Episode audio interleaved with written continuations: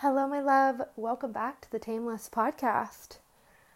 Whew, so many episodes lately. I have been loving sharing on the podcast, and so we're just going to roll with it.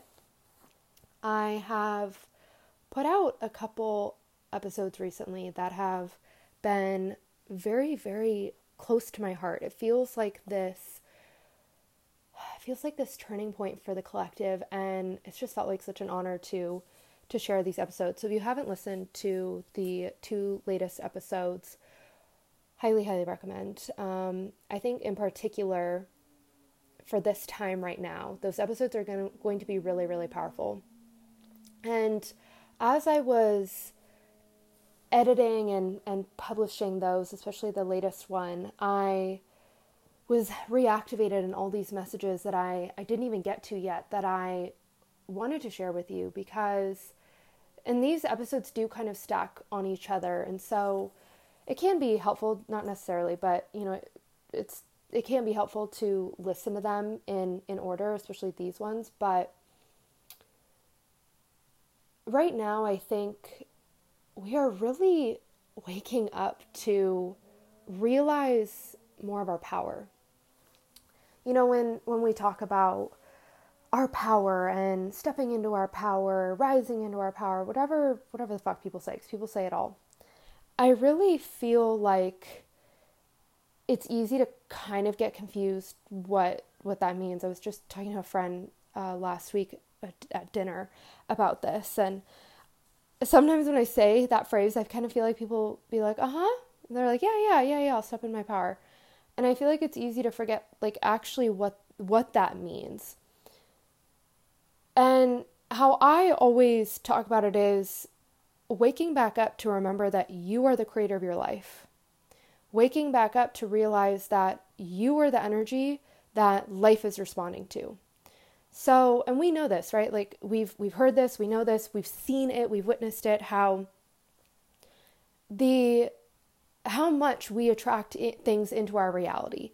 And I don't think it's as linear as a lot of times people make it sound of like you attracted that in, you attracted that in, you attracted that in.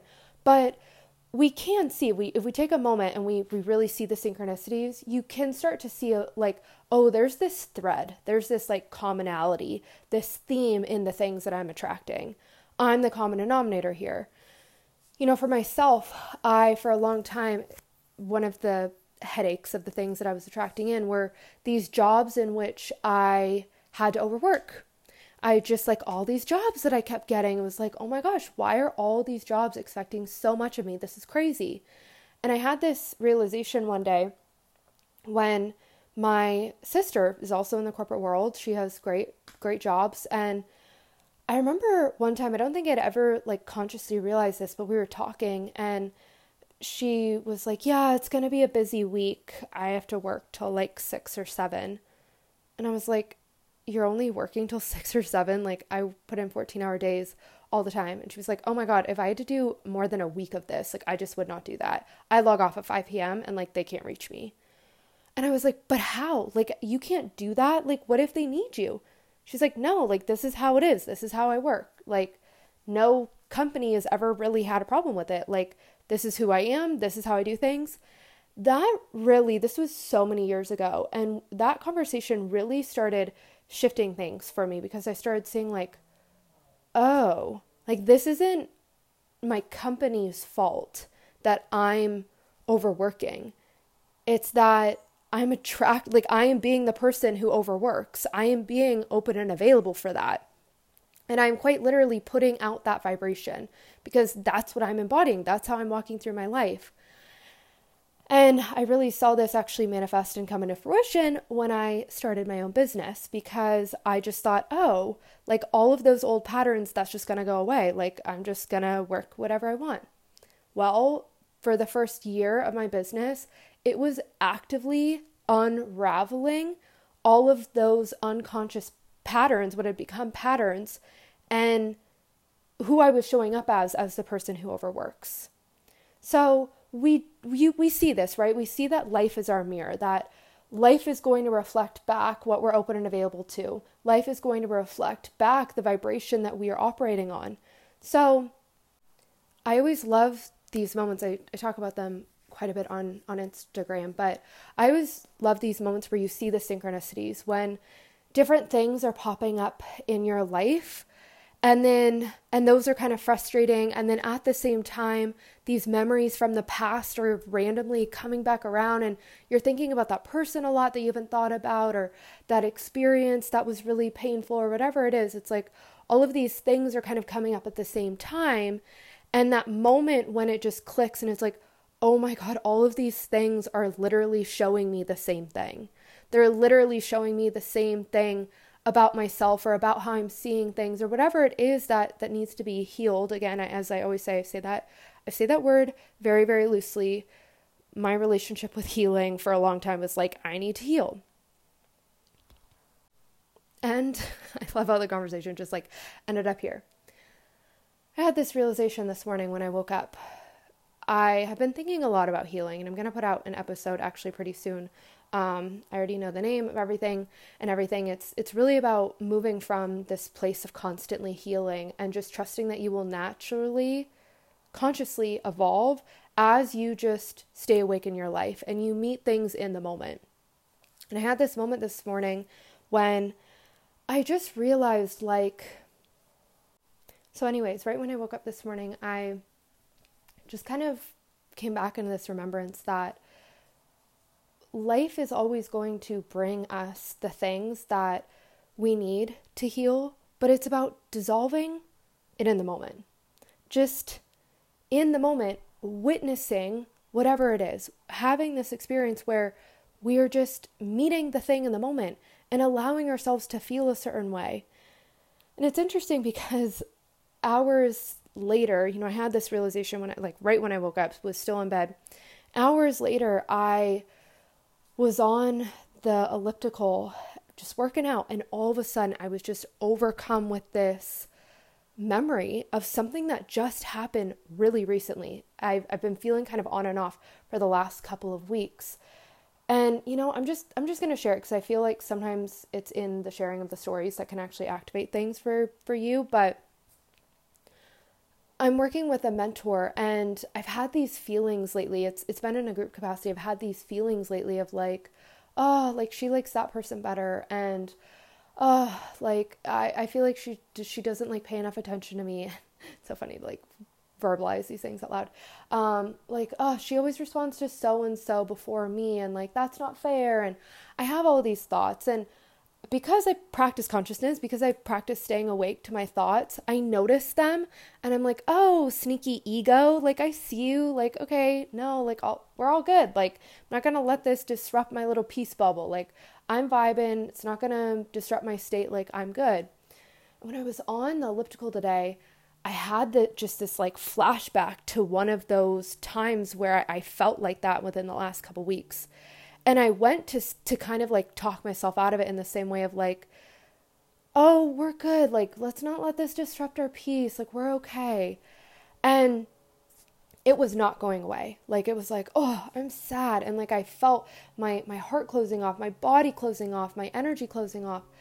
And i started to see how wow my human actually was experiencing this very viscerally. My human, as much as I wanted to talk myself out of it, I felt a certain way about this. There were emotions that were being triggered that I was trying to pretend weren't there. And even if they're not emotions, I had this sensation in my body of like, oh, poor me. Like, oh, this is sad. Oh, what about me? And I'm using that voice, but like I really felt like that. I uh, my my human did feel like that. I had this moment on the treadmill or on the elliptical where I was just like, oh, and I was just like breathing through it, allowing the human to feel that way. Like, I am so sorry you feel, you felt this way and that I haven't honored you. I've just been like moving throughout my life like, "Oh, we're fine. We're good. It's no problem." It was a problem. And to the conscious part of me, to the adult part of me, it should be no big deal. But to that soft soft, gentle, emotional part of me, it was a big deal. That part of me had was already f- experiencing the sensations and I was like, "No, we're fine. We're good. Let's keep moving on." just like how on an on a child level we might have felt when we were younger like we weren't really fully seen we weren't fully heard we weren't given the space to fully feel our feelings and have tantrums and then come back on our own it was like no you're fine no you're fine no stop no stop maybe this wasn't your experience of childhood i'm just kind of like generalizing I, i'm sure you get that but you know when i'm when i'm on the elliptical i remembered the same realizations that i had the morning and even more so like emotions last 90 seconds. Emotions last 90 seconds. It doesn't need to be this whole thing where I need to go into it and I need to spend a week healing it and I need to dig up all the times in the past where I felt this way. Life is going to present me with the thing and I just need to meet it in the moment and allow myself to feel those things.